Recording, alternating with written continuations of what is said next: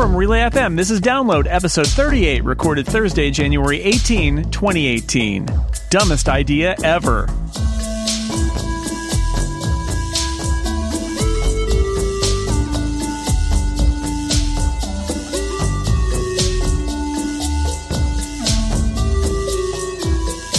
Welcome to Download, a weekly look at the most interesting stories in the world of technology and other stuff you care about. I'm Jason Snell. As always, I'm joined by two wonderful guests, fresh from fresh is a strong word from the Consumer Electronics Show where they were last week. They are now trying to recover. First, it's Flo Ion from the Material Podcast here at Relay FM and many other places. Flo, hello, welcome back. Hi, Jason. I'm so tired, but Oh, thank you for having me. This is good. I, I have to get it all out here, you know? We're gonna. This is gonna be some like post CES. We're gonna talk it out, little therapy. Yeah, we're going to talk it out. talk it through and we're going to feel good and then we're going to be able to move on with our lives. Also here, also a CES veteran and now back and recovering from Engadget, who where he's a senior editor. It's Devendra Hardawar. Hello. Hello, glad to be here. Uh, I'm glad you survived as well. Yeah, barely. I mean, we were also talking about maybe doing Sundance, which starts uh, this week too, and that's just like I told my editors, like uh, I don't know, no, That's can't survive that's that. yeah. You would need they, you would need like a place. Um, uh, like a refuge in between CES and Sundance where you could do nothing but sort of meditate. If they want to spring for that, then I would say yes. But like, you know. Meditate or sit like a couch potato uh, well, in front of the TV walking through Skyrim because real life. pretty bad. something like that something like that either way is fine that's what i meant by meditating by the way is is, is couch potato that's how That's i my meditate meditation. is i, I Yes. turn on the tv and, and sit in the couch stephen hackett is also here stephen and i didn't go to ces hi stephen No, I've never been, and uh, I got to say, the two of you not really selling it to me. I, I don't feel. Yeah. I'm just saying. At one point, I made a, I made a very serious career negotiation where my my main demand was don't make me go to CES. So, uh, I you know it's I, I've been there. Um, but we do have the most interesting stories as, as Stephen and I have designated them for this week. And topic number one, of course, is uh, let's let's get into it. Let's talk about CES. Let's get our feelings out. Let's share our feelings. Both of you went to CES. Um, I, I thought we would start with a, just a little report about like what what did you now that you've got a little distance between you and Vegas, what are the things that stick in your mind as like what CES 2018 was about, the big things about it. Flo, what about you? The future is assistance, or the future is choosing an assistant. Because mm-hmm. mm. you're basically, I mean, so there were a lot. So this year I went in on a slightly new beat, which is I'm transitioning slowly but surely to kind of like smart home and seeing where this world is taking us. Because as an Android user, Google Assistant has become such a big part of my life. It controls um, everything, everything in my house. It controls my schedule. It controls my entertainment. I use it for all these major facets of my tech life. And so seeing it sort of the way it was spreading at CES alongside uh, Amazon, Amazon's Alexa, it's I mean, we're essentially coming to a crossroads where, as consumers, we have to choose which assistant are we going to go with. Um, I think it's also worth noting that for Apple users, there's a lot of like HomeKit compatibility added uh, to a lot of existing connected devices, just to kind of like incentivize iOS users towards look there's a place for you here too. It's not just for Google and Amazon. Um, and I, I kind of saw this, didn't see any Cortana, of course. I apologize to all the Microsofties out there, but there was no there was like a Kohler smart bathroom stuff had Cortana in it, or Cortana integration, or something. it did. But I thought really it was dumb. limited to Alexa and Assistant. Uh, I missed that Cortana part. But see, Yeah. that's how much I pay attention to Cortana, though, in all honesty. Um, so yeah, I think it's just the world of assistance. It was put into all sorts of different scenarios too in the home. Like, uh, Devendra just mentioned, Kohler had launched a whole ecosystem of connected bathroom devices, appliances around this.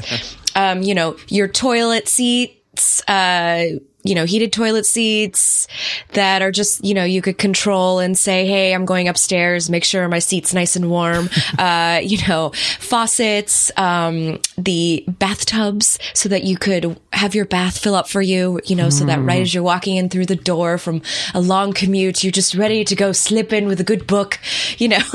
That's actually pretty nice because uh, if you if you do take baths, taking the you know it takes a while to fill up the water. So getting Yes. that nice and programmed for you can be nice. Yeah. It is. It's, and it's, it kind of fits in with that futuristic idea that we had of our homes.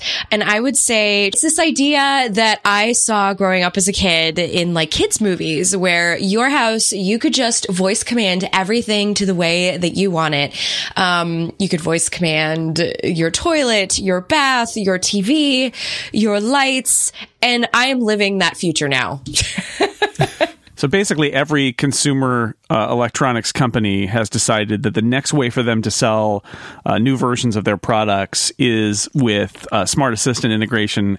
And so, uh, when you say it's make a choice, I mean, I guess that's that's part of it. Is um, if you've got stuff that's compatible with one and not another, or you've got to choose between compatibility. Some of them have compatibility with everything, but there is this race to get everything compatible because if you standardize on the Google Assistant, then you might look at another product that is only offering Alexa integration and go, well, I, I literally can't buy that toilet because it's not compatible with my life. Yes, but it's worth noting. I just want to add, and I was actually. It, this was cute.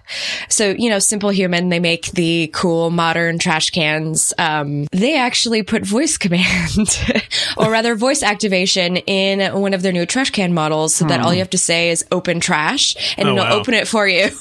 See, I was and it doesn't, it doesn't need Alexa or anything. It just understands the phrase. I can't wait until we have a takeout trash command. Just like get get that bag, throw it in the I bigger asked trash about can. that. I, need said, that. when it, when are you going to Yeah. take it out for me? Because this is not helping me with the thing I Yeah. hate doing, Yeah. which is taking it out. Yeah, that's the next step is the integration where the robot butlers are integrated with all the smart devices and they know what to do. Yeah. Um, although I, I kind of when you said that there's a, a smart trash can, I, I immediately thought of like an undo. Like, actually, I want that back. Can you pop that back out and have it like shoot the piece of paper back out at me or something? But I guess not. I guess we don't want trash ejection systems in mm. our trash cans. That's I, I, I take it back. That seems like a bad idea. Not where food is thrown away. Yeah, it's gone. Once it's in, once it's down below the rim, it's like goaltending in basketball. Once it's below the rim, it's trash. Then don't. It's. Like, I think there's a Seinfeld episode about that. Well, I, I do want to add to smart assistants. Like Google was especially thirsty this year. Like their On the, the signage monorail. was everywhere. It was on the monorail. It was on the conference center. But also, I was sitting in the sands, just like chilling out and trying to write. And this uh, survey guy came up to me, and uh, it's just like a random survey. He's like, "Hey, you want to take this?" I I said, "Sure." Uh, turned out to be a survey about assistants. And as I got deeper, deeper, it was like, "How do you feel about Alexa, Siri, Cortana, uh, Google Assistant?" As I got deeper. I started to see that this is a Google survey. Like they're they're trying really hard to see if we're being impacted by uh, all the assistant uh, marketing and everything. They actually so by the end by the end they reveal the first of all the title of the survey at the end is uh, you know, Google CES survey, um, but they are also offering free homes to people too. oh. Um, it was like a raffle for homes. So I just found that really interesting that even Google doesn't really have a clue about their reach to consumers. And the survey people wouldn't tell me who did it, but it was pretty obvious reading the copy, like, like who was behind it. So that was fascinating. Also, this reach into the smart home, you know, we've been hearing about the smart home for years at CES. And I actually think, you know, the thing that we need in smart homes is the assistant, right? I don't want an app to control my lights. I want to like just say it out loud and have my lights go on and off. And I have that integration right now. So I think the tech companies are finally realizing that. We're seeing the future of TVs a little. Um, Samsung showed off their 146 inch micro LED TV. Thing is huge. Um, and that was that was pretty fascinating too. And then just the drive towards AI and self driving and all of that stuff. We've seen that for the past couple of years at CES, but uh, you know, Nvidia showed off their self driving uh, module, and that thing is tiny and it looks amazing. And I cannot wait for my self driving car. Right, the cars. There's a lot. So, so if I could break this down, a lot of ho- lot of smart home, a lot of virtual like voice assistant kind of stuff, and cars is another. It seems like huge trend at CES. So, Yeah, So yeah. what what is it? Is it all? Is it all sort of like self driving cars, or is mm-hmm. it? I know that there's a crossover here too, right? Because there's also voice assistants in cars. Yeah, it's like the tech of cars. I mean, I'm I actually didn't I want to let Devendra, I'm assuming saw more car stuff. I didn't. but from what I read, uh there was a lot of smart home stuff. For what I read about the cars, it was all about it's all about the technology that sort of like drives the cars, which includes self-driving because again, that's all based on an algorithm, right? Yeah, yeah. I mean, I didn't honestly. I didn't see too much of the car stuff up close. It was just what I was hearing. And Yeah. uh, Engadget, we have a really great transportation reporter, Robbie uh, Roberto Baldwin. Go go read his stuff. Ah, yes. Um, yeah, but he is like we're seeing the cars get smarter with assistance, but also we're slowly getting. Um, yeah, even if we don't have full self driving, we're getting more and more automated features built in. And then, yeah, we are seeing like what we could imagine down the line uh, with like the new VW electric bug and things like that. Uh, self driving, futuristic That vehicles. electric bug. Oh beautiful. my gosh. I beautiful, want one yeah. so badly. I just want to live in it. Yeah. I agree. I just want to live in it and have it take me up and down the West Coast. Exactly. That's it. And that's hopefully that's the future of transportation too, right? Like you'll take a road trip and you just kind of sit back and chill and maybe like work and commute um, while your car takes you wherever. And, uh, you know, on a convenience level, it's great. On a safety level, it'll be fantastic. So CES is becoming more of a car show, but I think it's about time because cars have been very much cloistered off into like really dumb tech for a while. Yeah, it sounds like they're they're they're creeping closer and closer. And CES is where we see.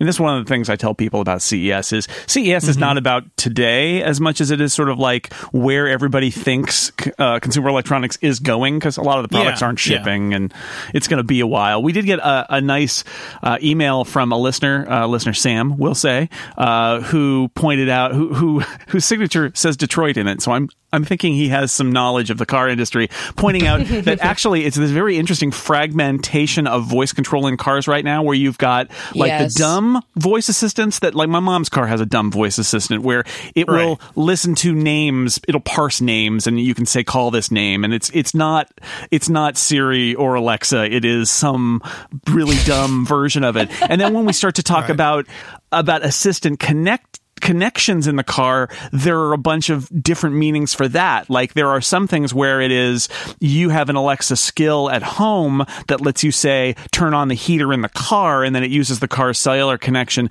to pick that up and turn the heater on. Then separately you can have like a cellular connection that goes out or ties to your phone that lets you actually use the car uh, microphones to issue uh, smart assistant commands. But it's all still like in pieces, which is um, you know it's I, I like that they're pushing that direction but it's not it's not like complete in- integration where your car just becomes a google assistant or becomes uh, an amazon echo it, it's it's all like uh, fragmented in that way so I, I think there's a lot more work it looks like to be done on the on the assistant side in the car You Yeah. can put Alexa in your car if you get uh, Garmin announced it has this little um, dongle that goes into your accessory port, which is what they call it in the car. It's no longer called a, s- a lighter.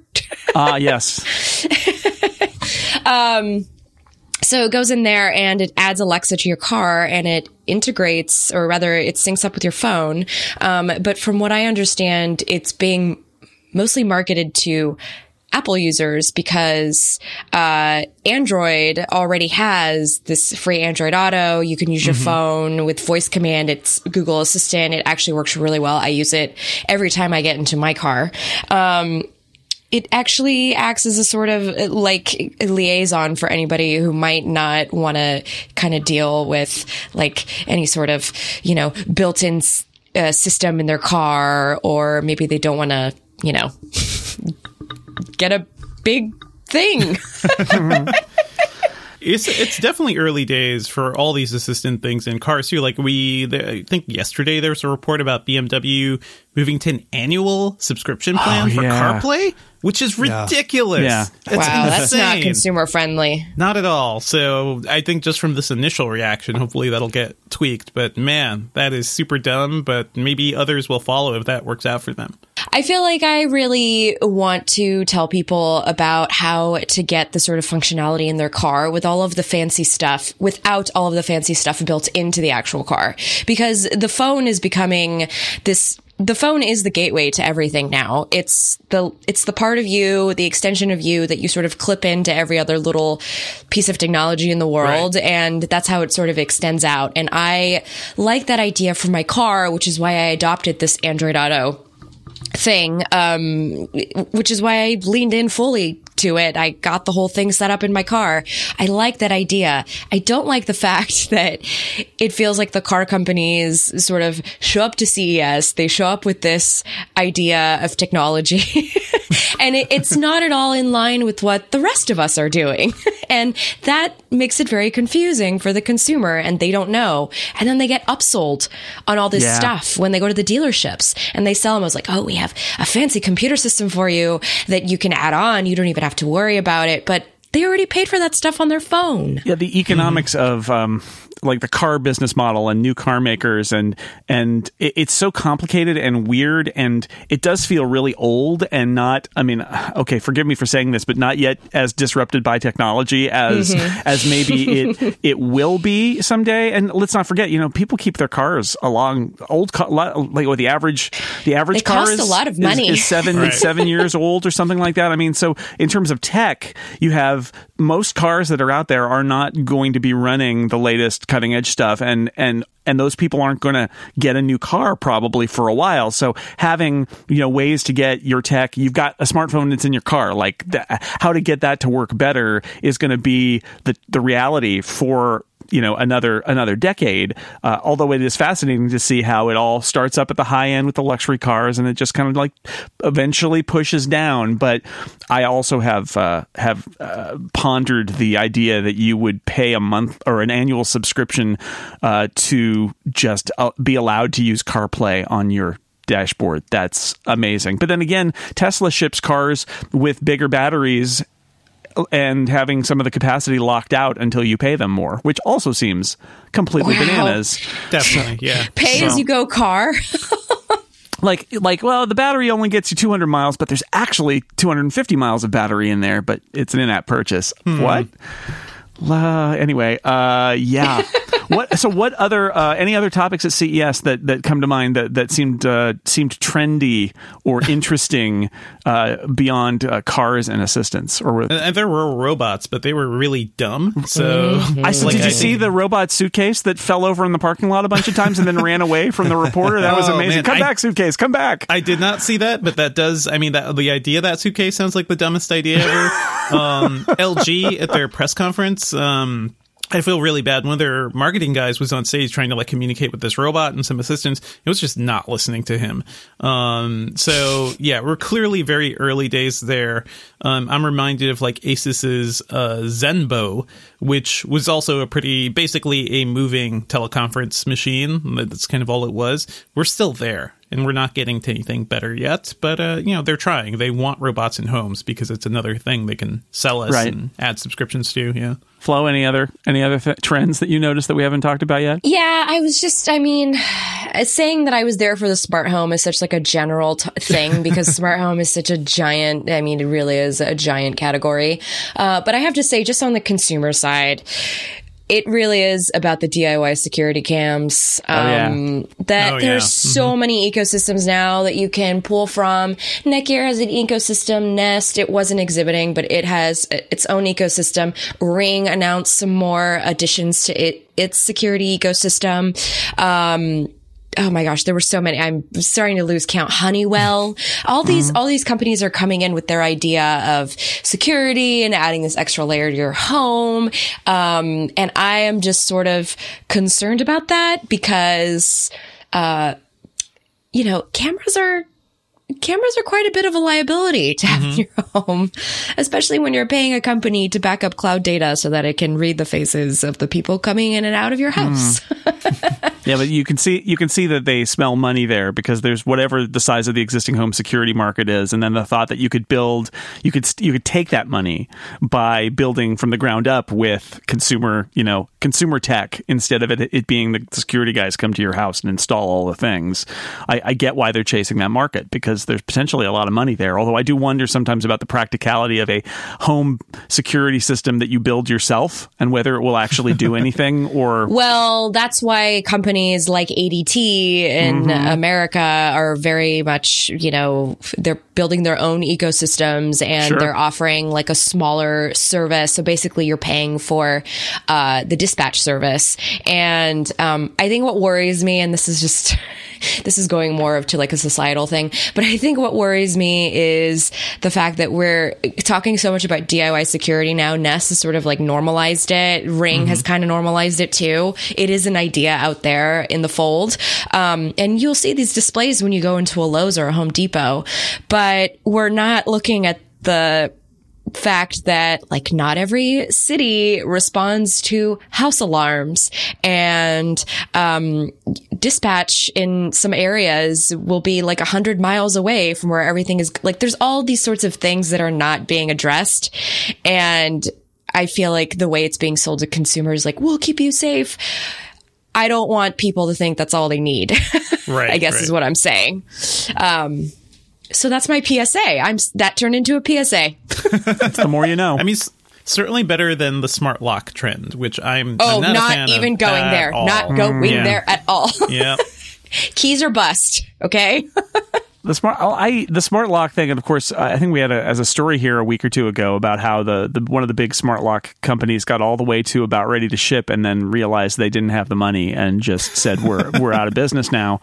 Um, which is good because that would have been presumably at least to a certain degree a cloud backed service that would no, not exist anymore. What happens if your lock's cloud service goes away? I guess presumably there's also still a, a keyhole or a button or something, but Sometimes. I don't, I don't, I don't know. I don't know. I'm not opposed to the idea of smart locks, but I'm opposed to all the smart locks I've seen so far. So, you know, it seems like my, my my lock is really stupid, and so every now and I have to lock my door when I go out. Uh, it doesn't it doesn't automatically lock because it's got a deadbolt on it, and I, every now and then I think this could be smarter than it is, uh, but that's about as far as it goes. I, I, I'm not. I will say just very quickly, Kwikset actually uh, showed off a new lock where it is a physical lock that you stick keys into, um, but then it reads your phone. So once you get within proximity with your exact phone, then it will unlock the Ah, door see. knowing it's you.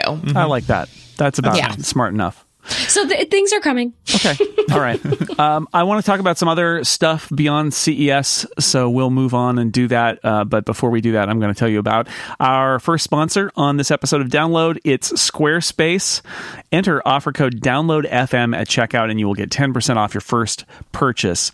Now, you should make your next move on the web with Squarespace. It lets you easily create a website for whatever your next idea is. You can get a unique domain. You can use their award winning winning Uh, so you don't have to design the site yourself. They've got a lot of great looking templates that will make your site look really good. Whether you want to create an online store and sell your wares on the internet, create a portfolio to show off your work, create a blog so that everybody can read your words, pretty much anything you can think of if you want a place for it on the web, Squarespace will do it for you. It is an all in one platform. There's nothing to install. There are no patches to worry about, no upgrades. You don't need to worry about getting messages saying you need to upgrade the kernel and reboot in order to solve the security problem. Squarespace handles all of that. All you have to worry about is your content on your site. They have award winning 24 7 customer support. So if you need any help, you will be able to get it even if you're up at four in the morning and uh, pulling your hair out. They get you, uh, they let you quickly and easily grab a domain name. So you don't have to have sort of a long, strange domain name for your site. It can be whatever .net.com, dot plumbing, dot science, uh, whatever it is. And uh, all of these award winning templates that they offer, beautifully designed so you can show off your great ideas without being a designer yourself. Plans start at just $12 a month, but you can start a trial with no credit card required by just going to squarespace.com and signing up. And when you do decide to sign up and pay, it's 10% off for your first purchase if you use the code DownloadFM. And you will show them your support for Download. Thank you, Squarespace, for supporting Download and all of Relay FM. Squarespace, make your next move, make your next website. I have a reminder for Florence. I heard an assistant talking in the background. I'm sorry about. I am the worst podcast guest today. I, Special guest star, the Google Assistant. We need a quiet assistant like command for the entire house. Just like shut up, guys. Come on. Uh, so actually, that was my reminder that Jamiroquai tickets go on sale in half an hour. Wow. Child of the 90s, you are indeed. Wow. And That yet using a voice good, though. assistant to tell you that. That's where we're at, Yeah. people. Uh, amazing. So let's move on. Topic number two Facebook announced in a uh, blog post basically that they're changing how the news feed works, promoting posts that generate discussions over those that are just passively consumed.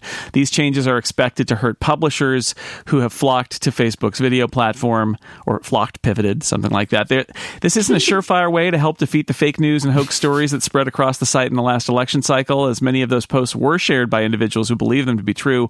It isn't going to solve filter bubbles either. The phenomenon of surrounding ourselves with people and stories that reinforce what we already believe. Either way, Mark Zuckerberg admits this may mean people spend less time on Facebook. We feel a responsibility to make sure our services aren't just fun to use, but good for people's well being, Mark hmm. Zuckerberg said in a post on Facebook. So, Facebook changes the rules again. This is a little bit like when Google changes the search engine rules. Suddenly, everybody uh-huh. out there who's a publisher goes, "Oh no!" Uh, and then tries to figure out what to go ne- where to go next. What do you two think about this? Um, are, are Facebook users going to even notice that this happens, and, and does it matter to them at all? I mean, most users probably won't notice. Um, because what their their experience right is tailored to how they're already using Facebook.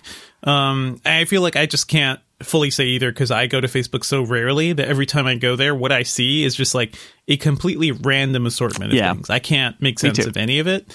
Um, but yeah, yeah. uh, As far as publishers go, I mean, uh, have we not learned our lessons yet? Like, don't don't build your business around Facebook; they will burn you.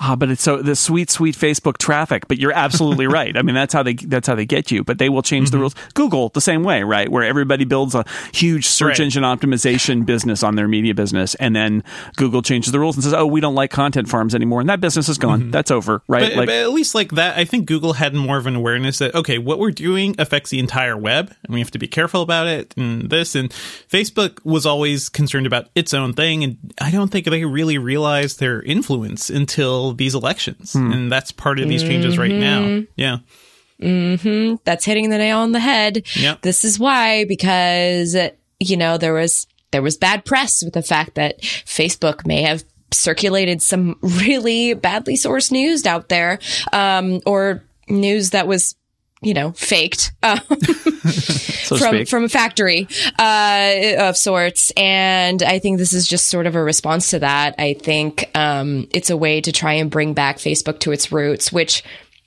Frankly, I want it to go back to its roots because in college, uh, you know, I was part of the generation that started Facebook because I was, you know, on Facebook with my college email. And back then, being a commuter, like it was very important for me to have that community online because that was the way that I met people. That's how I interfaced with classmates. And I tried to keep that going with Facebook as I got older. I tried to have it be this sort of portal to my literal real world social network. Um, but then it all kind of degraded. And part of that degradation happened when publishers kind of came in and started posting a lot of content to it. Now I just see a lot of like reposting of things that I've already seen like three or four days ago, or just like really badly made memes or videos that are just like, it's just a mess and it's kind of ugly. Like I don't like the UI. It's become very busy. It looks like Facebook now looks like the classified section of a newspaper versus like a nice, you know, Bauhaus magazine layout with like, you know, minimal columns, just like easy to, like, that's what I want to read. Mm-hmm. And so me in my own personal life, I've shifted away from Facebook as a social network and I pretty much just check in whenever somebody invites me to something. And which, by the way, I made it so that I get a Google notification whenever I get invited on Facebook, just so I don't miss it. that's a good call. Actually, I miss those all the time. yeah, I feel I felt bad. I stopped showing up to things. People were like, "What happened to you?" I was like, "Sorry, just don't have check Facebook anymore." What about this idea of of uh, prioritizing engagement? On one level, I I get what Facebook is saying here, which is this is about the people who use Facebook, and we want to stop. You know, turning Facebook into a news reader. Like I, I get that. I think that, mm-hmm. I, and I think that's probably a good thing. That at some point, Facebook publishers so embraced Facebook that you you ended up liking a bunch of publishers' pages, and then your Facebook feed became just stories from publishers instead of like the people that you are on Facebook to connect with. But I, I, I do get get some pause from the idea that what you're going to see is stories that promote engagement because one way to describe engagement is people arguing about Right, something that's very polarizing. And Yes. I, I you know i don't know. I mean that seems that that seems dangerous. Like it seems like it's potentially prioritizing the wrong kind of stuff where people are really angry and yelling at each other. And that's why I'm not on Facebook anymore because I was, I mean, honestly, I'm tired of seeing people fight and it's, I don't have time for this. I just don't. That's pretty much it. I mean, also because I think uh, we we were the type of folks that spend more time on uh, Twitter. And there's the fights there are at least a little more fun and it's so fast flowing. Facebook gets a little different because you probably know most of these people directly too.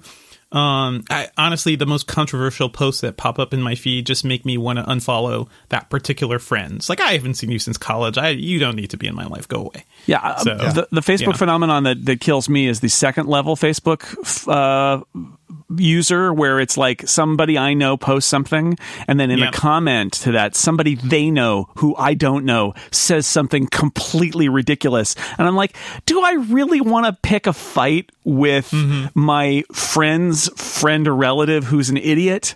Um, no, but at the same time. Someone is wrong on the internet, right? So Yeah. you, you, you Yeah. have to fight that. So basically, it sounds like Facebook maybe needs to focus on the communities that it is fostering in this online space. Um, and rather than looking at engagement, I think it needs to look at the communities.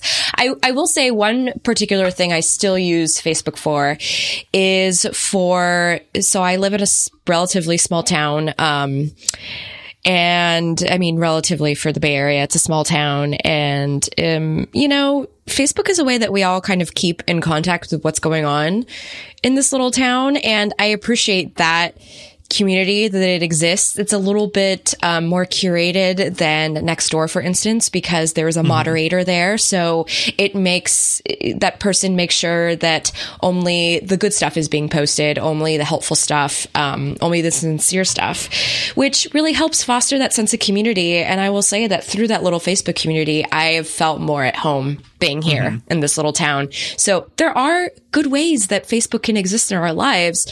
I just feel like the company doesn't really know what to do with it now that it's like it's been past a decade, right? That we've had this, almost a decade that we've had this in our lives. And I feel like now they're trying to figure out how to exist in this world, this online world, in the new online world where we, we, everybody knows it's evil and awful. so it's no longer just like a dirty secret. Like they've been avoiding like human editorial and moderation for so long. And I Yeah. think the move away from news is them realizing like, oh man, uh, media's tough, and we Yeah. definitely don't want to be a media company, even though we seem to be turning into one. Uh, but even if they go backwards a little and focus more on community, yeah, you got to get moderators in there. You got to give people the tools to kind of stop harassment and things like that. So it doesn't solve their problem. I do hope they invest more in human uh, help in moderation. Invest in that's kind of humans. the key. More humans, yeah. This is a, a thing I think we've talked about on this show before too, which is any of these tech companies that have global ambitions or global scale. In the case of Google and Facebook, like they've got global scale and incredible influence, and they're tech companies, which means they their feeling is that everything is solved via you know or can be solved via an algorithm or via machine learning, and I don't think that's true. Like I Yeah, I, I yeah. just people at some point i think people are the ones who have to judge this stuff and this looks to me i mean you said it th- this looks to me like facebook being like oh yeah um, those media companies are trying to manipulate this we're going to back off but at some point i'm not convinced that you can't just you have to have a human being or human beings involved to say no. And this is the same issue that like youtube has with approving videos where they're, they, they, mm-hmm. they've suddenly made a move to every premium level monetized video is going to have to be approved by a human being. Well can you imagine how many human beings they're going to have to hire to do that? But I, and Oh, I guess my point is a lot of tech companies seem reluctant to get human beings involved because there's just a core belief in their in in, in everything they do that it can be solved by writing some code. And I don't think it can. I think in the end Facebook is going to have to do what Google is starting to do, which is, oh, it turns out we are a huge company who needs to hire a huge number of employees to moderate or you know and and approve and filter uh, because the computers aren't going to be able to do it because they're all going to be gamed Yeah, the the story of all these tech platforms is basically an issue of that. Uh, what's that? Oh no, comic. Oh yeah That- that's webcomic feels dot like. name yeah mhm. Yeah, that's what it feels like. Let's let's build the greatest social network ever that'll encompass the entire world. Oh no, we have to moderate it. Yeah. Well, as somebody who moderated, you know, forums in like Yep. in the in the 90s and early 2000s when Google and Facebook come in and say, "Oh, we're just going to open this up and it's just going to be everything anything goes for everyone." I thought, "That's not going to work. I've seen what happens in unmoderated forums. I remember Yep. Usenet. Like it's not going to go well, everybody." and it uh it, it didn't. So, surprise. Uh maybe we'll get there. I don't know. I do like I will say this. Uh, as much as I feel for the publishers whose businesses are once again overthrown by changes from this kind of their cruel, unfeeling overlords at Facebook, uh, I I like the idea of Facebook saying this is really we're not here to enable a publisher's business model. We're here for our users. Um, ultimately, there you know it is a little bit self-serving too, but I do if they're going to prioritize publishing partners or the people who use Facebook, prioritizing the people who use Facebook is the right choice, right? Like Yeah. that's th- th- those are your customers. If Especially if anyone is. it's what a billion people, nearly a billion people. yeah. yeah. That's a lot of people. Stephen, did you want to jump in here? I heard you earlier and then you went away. I'm just, uh, I agree with all of you about Facebook, and I think my use of it has, sl- it was slowing down, and then last year just fell off a cliff. Yeah. and uh, you know, I've got a couple groups I'm a part of that I check in on, but I don't know, like this is not enough to win me back. I just, I've just moved on, and um, you know, I think if if they want to surface things that have more comments on them than the few people that have made it through my complex set of muting filters on Facebook, they'll be weeded out, and I can banish them as well, and uh, and we'll all just move on to whatever's after Twitter. I feel like Slack is the new social network. Oh, I have all no. these little, well, maybe for me it is. I just have all these little pockets of like, I mean, yes, I have my workspaces, but then I have some social spaces too on Right, Slack right. that I really appreciate. So Yeah, social slacks have definitely popped up. I just I that that noise, like I have the Pavlovian response to the Slack alert. see, I'm that's like, why you got to put, you got, you have to change the sound for Yeah, the social gotta- ones, which is what I did. Yep. Right, right, right. Or just turn but then off it's just all another sounds. sound that I hate. Like it's yeah, it's just another thing that makes me I don't know. I turned Uh, off all the sounds on. Slack, but I do love Slack. Is Slack is uh, Uh-huh. definitely a refuge in some ways because you can you you, you have better control over the, it's people you Most know, definitely. right? It's like it's like a really good forum tool. Yeah. basically. that's Yeah. basically it. Uh, what- A quick thing about Facebook. Um, we have seen a lot of criticism, right? I think tech people, uh, tech commentators have seen like where this was headed and it's as if the company just didn't want to pay attention for years. I remember saying like it did seem as if um you know Facebook was building its own like private internet and there's a certain power to that and a certain influence to that that they just didn't acknowledge. And years ago, we were saying that, and now I think they're finally beginning to see it. So I wonder if like this whole thing about uh, Zuckerberg saying like, "Oh yeah, I'm gonna, yeah, I'm gonna pay more attention this year." Uh, we were all joking like, "Oh yeah, he's de- decided to do his job."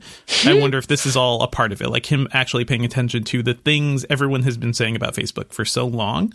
Yeah, that's what it feels like, honestly.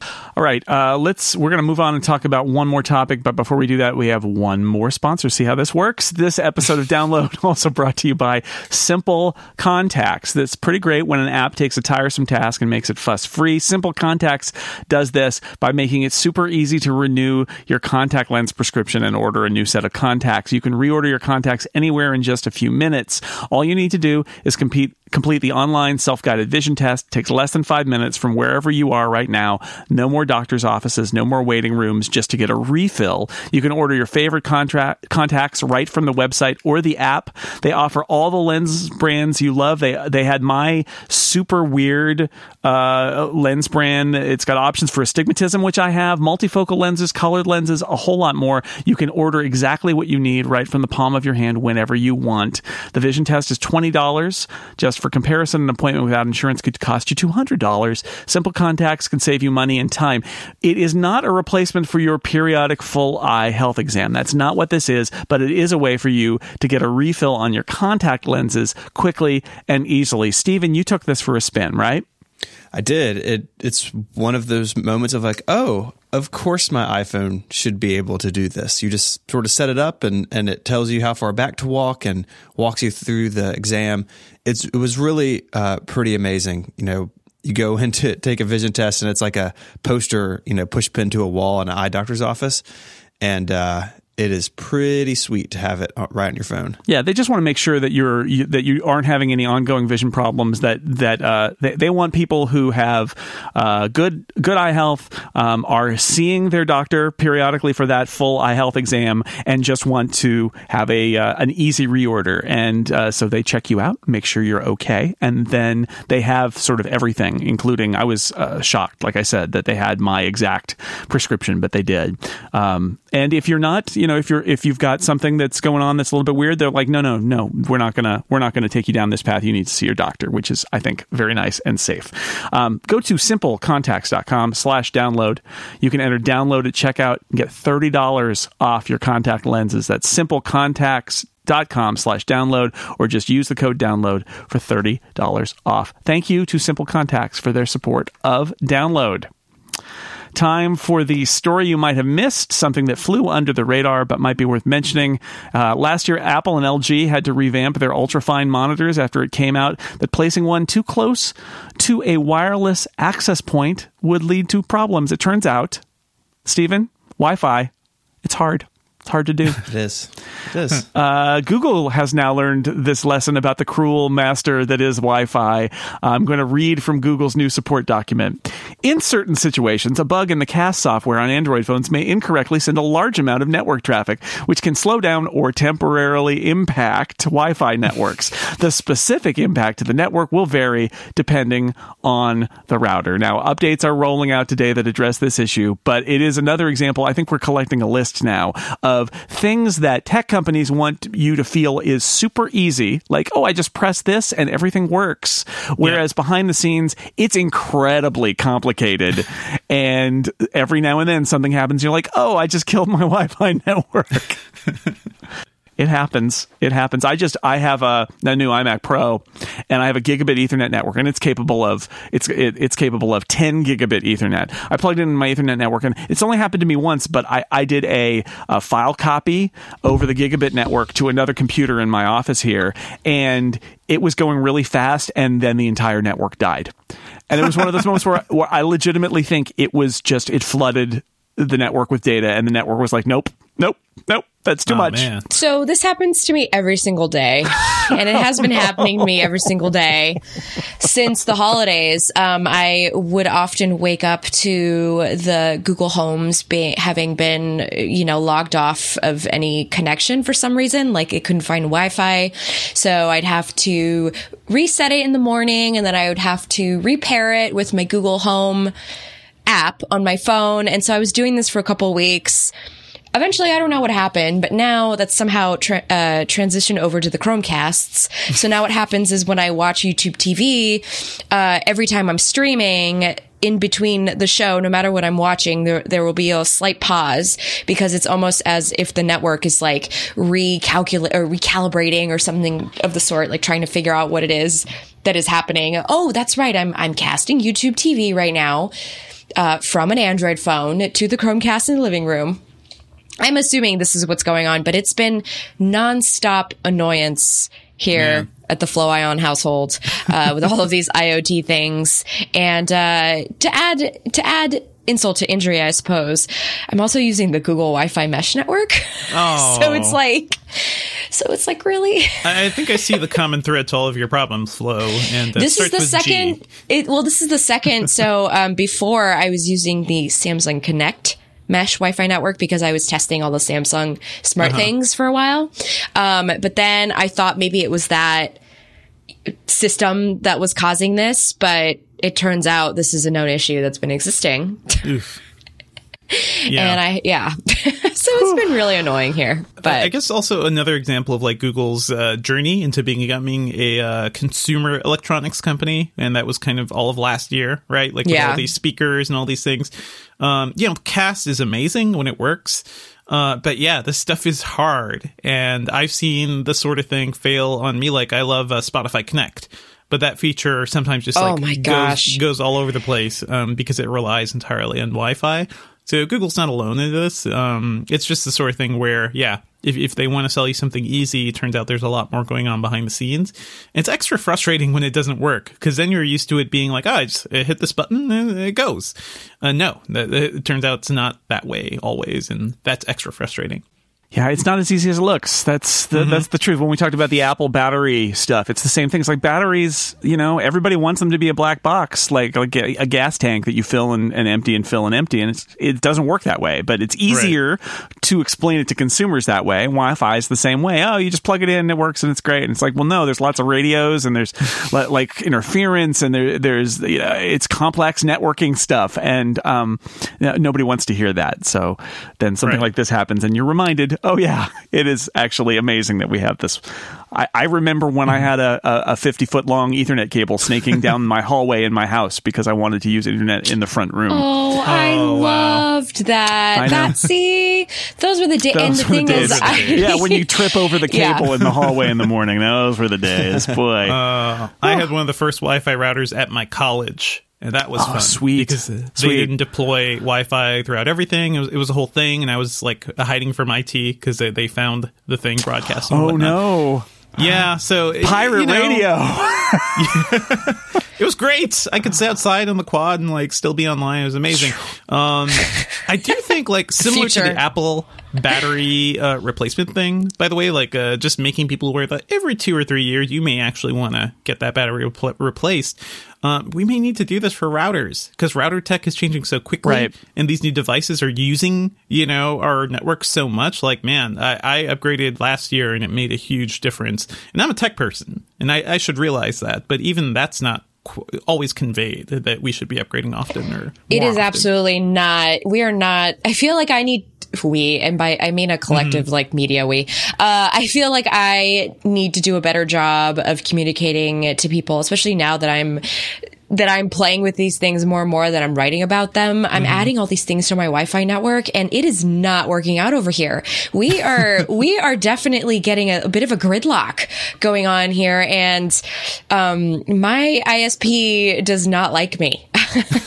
because there's there's a lot of traffic going on here at Casa Flo and um and I think that's something that I need to do better about communicating to people is that if this is something you're really excited to adopt because it's super fun. I love being able to just control everything in my house and pretend I live in the Jetsons. Uh, This is the future people. But our routers and our mesh Wi-Fi networks and our houses, you know, we're not built for all this tech and so um you know, I'm figuring it out as I go along too. Mm-hmm. Yeah. In all A- honesty. A lot of this may be up to the ISPs too, because most I, I figure most consumers just use whatever their ISP gives them, and sometimes that is the integrated cable modem slash Wi-Fi router, yeah. and sometimes it's a separate thing. Uh, but I, I think they're also noticing that oh man, people people need a little more, and we could just put in a separate box, just including a separate box in addition to a modem. Uh, can help out a lot of people. Networking so. is so scary though to Mm-hmm. I mean it's it was scary to me. Um I was so I had the I had the privilege Mm-hmm. of being the person that people asked for help in college for, you know, setting up Wi-Fi and things like that. But that was not easy. Like I just remember sitting on the floor just being so annoyed that nothing was connecting and I didn't understand what was going on and I'm just yelling and my roommate's like, "What are you yelling about?" I'm like, "I'm trying to get you internet here." Uh, but yeah, it's it's not a consumer friendly thing, even though the it's being positioned as a consumer friendly thing to do, if that makes mm-hmm. sense. Like, hey, bring light bulbs into your house. But by the way, that whole networking thing, oh yeah, we're not going to help you with that. For sure, for sure. and you know, us geeks, like I, I, I know a lot of people make fun of like Netgear's Nighthawk routers and those those fancy shark looking things, but man. I, I got one of those last year, and it has helped so much. You you need all those antennas. You need you need everything. I know. I'm thinking about that too. I'm thinking. I, I just I thought the mesh Wi-Fi router would fix it. Uh, network would fix everything, but um, I'm playing too. We're all just playing because there's no like clear trajectory. Yeah.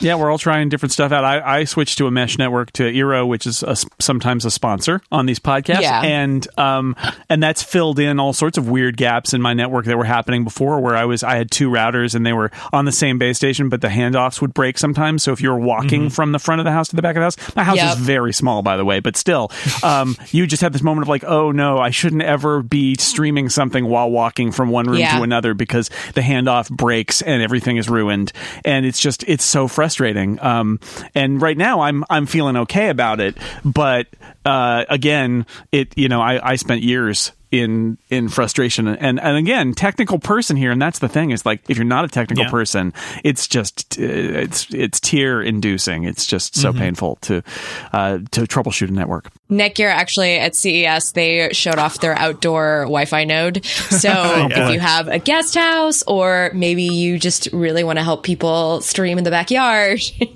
now you can get a weather per, a weather resistant Wi-Fi like a node. like a tiki torch on top and you can you know you can It's uh, actually pretty big, and you know what? That's a good idea, Jason. just put Yeah. it to You- yeah, we- yeah. Like how they like how they hide uh, cell phone antennas by making them Yeah, look it like should come as like a gargoyle or something, like Oh, in a yeah. stone, you know, like a garden gnome like or it. something. I like it or a birdhouse. There's your idea, Netgear.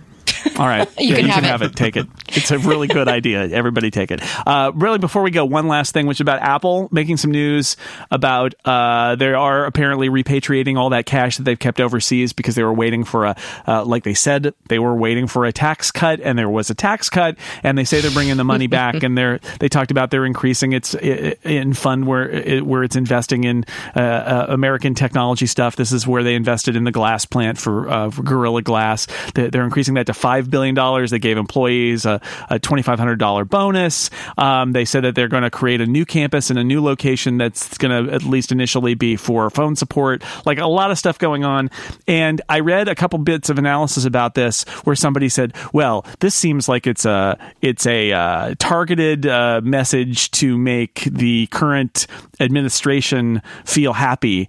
And uh, that was a really nice way of saying my initial reaction was, "Did the press release start with Dear Donald?" Because it feels a little bit like this is a very much a uh, Republicans in Congress and Trump administration. Look, we are going to do what we said we did, which is invest in America. Since you you gave us a, a tax cut and brought the brought the money home, what do you th- how do you feel about this? This is like the other shoe dropping after the after the tax cut. What do you think? Yeah, I think that makes a lot of sense. That's kind of the first impression I got. Like, oh, this sounds like good news, but wait, what convinced them to get some of that uh, offshore money back over here? And it's like, oh, okay, yes, Yeah, they are going to pay better tax rates. It now. is like a thirty-eight billion dollar windfall for the U.S. government, Mm-hmm. but it's less than it would have been if Apple had done it sooner. But they didn't do it because they would have had to pay more. So it's sort of like this kind of like in between where Apple always said that it would bring the money back if there was a tax holiday, basically, and there is Yeah. one, and they brought they apparently are bringing the money back. So you know, I guess they were true to their word. But um, I, I it, it's it's good news, I guess, that Apple is taking money that it made overseas and spending it in the United States. I think good news for uh, people in the U.S. I, I would think. Yeah. Yeah. Okay. Everybody agrees. USA. It- it's it's good. It's more like man, uh, I we we tend to think of Apple as like this great progressive company too. Uh, but at the end of the day, you got you got to remember, like they're a business, and if a crappy, right. you know, administration does pro business things, they're gonna they're gonna go right along with it, and uh, you know, reap the spoils while America burns. I guess, yeah, yeah. well, ouch, ouch. Well, I mean, I, I think I, I was going to say it, uh, phrase it a little bit differently than that, but, but uh, you know, my my thought is Apple's got all of these uh, social values that it talks about all the time, and I do believe that at, at that level they absolutely believe in those things and are striving for those things. Apple is also a giant business with a lot of money and shareholders, and wants a business friendly climate, and so um, you know, if Apple were a voter. Apple would be a very torn voter who does not agree with the current administration on social policy, but is really happy about the tax cuts because it is. It's a business with shareholders and they have a fiduciary responsibility to their shareholders. So um, I, I, I think where you see that compromise is in something like this press release, where Apple is taking the uh, kind of ruthless, like, we'll only bring the money back if you give us a tax cut, and turning it into a, but look, good news we're investing in America with that money and every yay, right? Like it's that's the they're trying to take it from the calcul it's just monetary calculation and turn it into oh, but we're going to try to do something positive with it.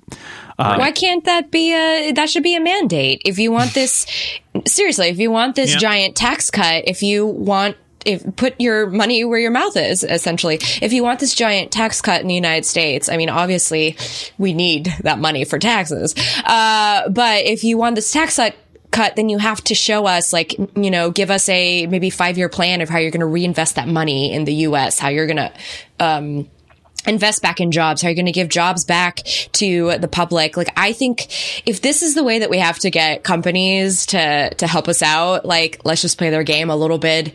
If, if it means that the end is common good for everybody, I don't know. Maybe that's me being too positive.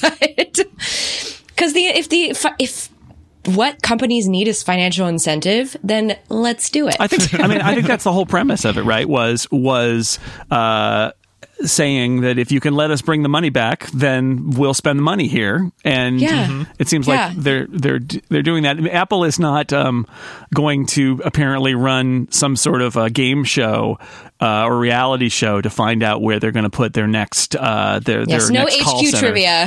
whereas whereas Amazon is continuing to play HQ trivia, we should say that they released a list of 20 cities. They've cut it to to just a list of finalists. And uh, uh, sorry, Stephen, Memphis won't be on that list. Uh, fine with me. I was just in Irvine, not having it here. California. They're not on the list either now, so they can stop their half-hearted attempts to do it. But there's still a bunch of cities on the list, 20 of them, mostly in the Midwest and East, which is, I think, logical because Seattle Mm-hmm. is in the Northwest. So maybe they want to not like also have a headquarters in Portland or something, right? Like they like yeah, give no it some West distance. Coast. Like uh, they're definitely spreading out in certain ways. Give yeah. it some give it some distance. So Mm-hmm. I think Amazon's worried that the that the FedEx people would would get to them if they came to Memphis, Stephen. I think it's like stay out. That's our territory. Yeah. All right. Well, before we go, I have one last thing. It is our fuzzy puppy update because we want to make everybody feel better after we just talked about tax policy and politics there for a moment. Uh, this is a, a little bit meta. It's a story that surfaced in December, but it was too good for Stephen to pass up and pass on to me. If you've heard of Confuse a Cat, Monty Python fans, this is Distracted Dog, a, a cat named DOG, that is DOG, right, dog, is mm-hmm. helping trainers in St. Louis prepare service dogs to stay on task in the presence of other animals. Service dogs need to be focused on their job. DOG is an annoying cat with a silly name that is trying to distract them. And so I love that this cat this is how you train cats is you find out what a cat wants to do and then you let them do it and you say see what I did there I trained that cat to be annoying to Yeah. service dogs. of course, it'll take a cat to really train service dogs. So I mean, that's why this this proves the cats are better. Yeah. The system works. The system works. That's what I'm saying. All right. Uh, that brings us to the end of this episode of Download Flo Ion. Where can people find the stuff you do? Uh, right now, I'm kind of all over, but for now, just just come follow me on Twitter at oh that flow, uh, or visit my website florenceIon.com. And listen to the Material Podcast on Relay FM. Yes, and all about Android on the Twit Network. Yeah. Okay. That's right. That's right too. It's fine. They they have, they have, there's a show there too. It's fine. I'm, I'm on the Twit network every now and then. Devindra, where can people find the stuff you do? Oh, I'm on Twitter at, at Devindra. Uh, I write about tech and gadget, and I also do the uh, slashfilm.com podcast. So check that out for weekly movie and TV reviews. Awesome. Uh, and that's it for the show. Stephen Hackett, thank you very much for making it all happen. You bet. And I've been your host, Jason Snell. Until next week, we will watch the headlines so you don't have to. Bye, everybody. Feel better, CES journalists.